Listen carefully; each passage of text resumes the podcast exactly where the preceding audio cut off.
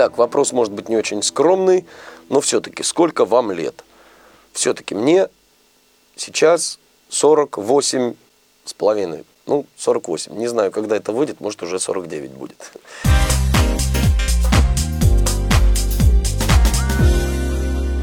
Значит, очень регулярно смотрю я аниме, но только то, над которым работаю. Вот. А так как то, над чем я работаю, мне приходится смотреть очень много раз, просматривать и, и до того, как начнется непосредственно запись. А уж во время записи это, это просто наизусть уже начинаешь узнавать там каждое движение, каждый звук. Так что на остальные у меня просто... не хватает ни времени, ни желания.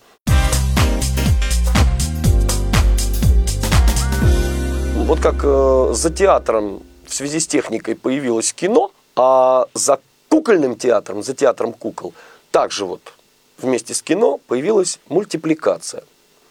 И заняли они равнозначное место в искусстве. Вот э, были всякие... шумы там в свое время, что а, вот кино вытеснит театр, потом а, вот театр вытеснит кино. Нет, и там, и там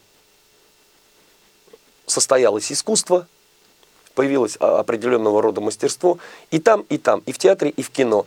Есть как поделки ремесленные, так и действительные произведения искусства, есть как ширпотреб, то, что мы называем попса, так и какие-то элитарные вещи. То же самое я могу сказать и про мультипликацию, в большом объеме, так сказать, в мировом.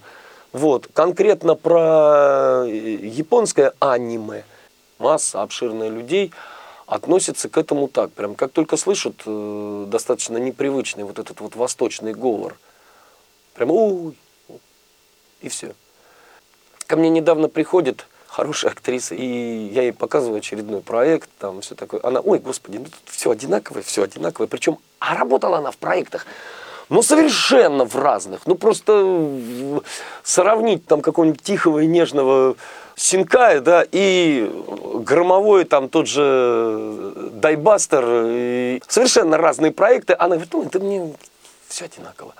Я говорю, ну, конечно, когда грузчик или землекоп приходит в театр, его так приведут раз в жизни туда, ему все артисты на одно лицо, и все пьесы одинаковые, он их ни одну не помнит. Она так обиделась, говорит, так что, я у тебя тут грузчик? Я говорю, ну, получается так. Стоило мне достаточно немножко соприкоснуться с этим искусством, как я увидел громадную разницу, как я увидел разные направления, разные жанры. Я увидел разный подход. Вот это серьезно сделано, это тяп-ляп. Место в мировой культуре, вот в, в моей культуре, какая во мне сидит мировая культура какая-то, я надеюсь. Вот сам для себя я этого еще не определил. Пока что это для меня просто очень-очень интересная работа. Очень интересная работа.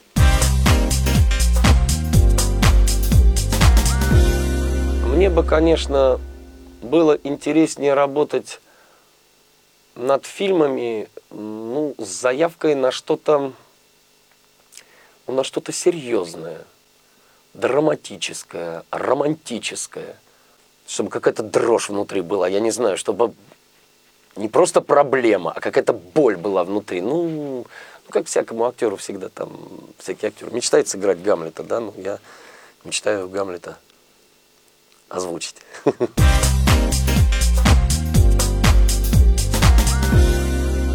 Работа, процесс, творчество. Вот я счастливый человек. Я... в моей жизни хобби и работа совпадают. Когда случаются простые, а такие иногда бывают, я жду не дождусь, когда начнется работа. Когда начинается работа, я рву на себе волосы и думаю, господи, да когда же этот... ад кромешный закончится. В общем, нормальная рабочая ситуация, нормальное а, отношение. Зрители видят только результат, что на сцене, что в кино, и думают, что вот это, вот эти цветы, аплодисменты, вот это она и есть самая работа. Нет, ребят, это не работа, это финал, это зарплата наша. А работа сама, она немножко прозаичнее, но, кстати, интересней. Здесь получается такая штука, получается так же, как примерно у меня в театре. Каждый новый спектакль – это всегда радость, это всегда восторг, это всегда ожидание чуда, это всегда бросок во что-то неизведанное. И удовольствие я получи, получал всегда. Единственное, что, конечно, я могу сказать, какое для меня было самым проблемным. Самым проблемным была меланхолия Харухи Судзуми.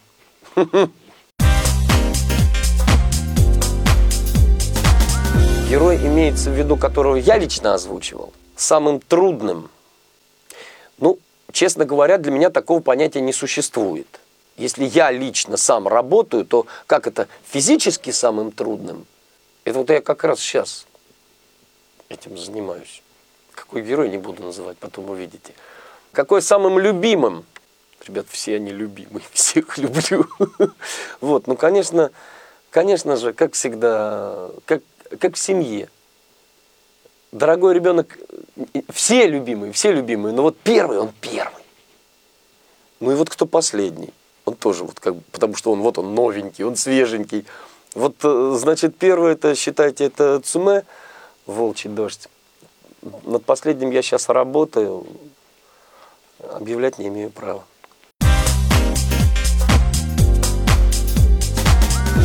Ну, с детства там пел под пластинки всяких певцов, пытался копировать. Вот. Потом в школе ансамбль свой организовал. Потом, когда в последнем классе учился, дружок мой из соседней школы поступил в Москву, в ГИТИС, на студию коллегу Табакову. И не то чтобы он меня подбил, а я от него заразился. И подумал, блин. Ну и вот то же самое, вот это вот все мечты, там вот, что вот вживание в образ, там творчество, все, ну нахлобучило это сразу, конкретно накрыло, э, вот, и не представляя себе, что это за профессия, не представляя себе вообще, что это, как это делается, ни в какие драм-кружки не ходил, ничем специально не занимался, подготовился, пошел поступать, мне тут же дали по мозгам, объяснили, что к чему. Вот, я подготовился по-другому, пошел поступать. В этот же год я успел. После второго курса выгнали за профнепригодность, как э, непрофессионального. Потом упросил, взяли опять, еще отучился второгодник. И так и не понял, как это делается. И только уже работая в театре, уже смирившись с этой мыслью, что я не знаю, я не умею играть. Я плохой актер. Уже смирившись с этой мыслью, забив на все, я начал работать, как на конвейере, спектакль, спектакль, каждый день, каждый день, вот работает, работает. И как-то так незаметно, незаметно вдруг как-то что-то лауреат чего-то, потом еще лауреат еще чего-то, потом смотришь уже что-то как-то лет восемь, а то и десять выездной театр из-за границы невылазно. А как-то не замечается даже этого, как-то вот, что ты, ну, фигня какая, играешь спектакль, ну, бог с ним, ну, во Франции, какая разница, где его играть, вот, а там в первых два ряда, значит, сорок четыре европейских телеканала снимают, и сейчас я уже вспоминаю, а тогда как-то не до этого было, работали, вот, потом как-то, бац, звание пришло, заслуженный артист России, думаю, шутка, наверное, тем более, что в этом... В удостоверении там написано первого апреля тысяча девятьсот девяносто девятого года. Я думаю, ну точнее, прикололись ребята. Гляжу, подпись Ельцин, думаю. Не мечтал, так получилось.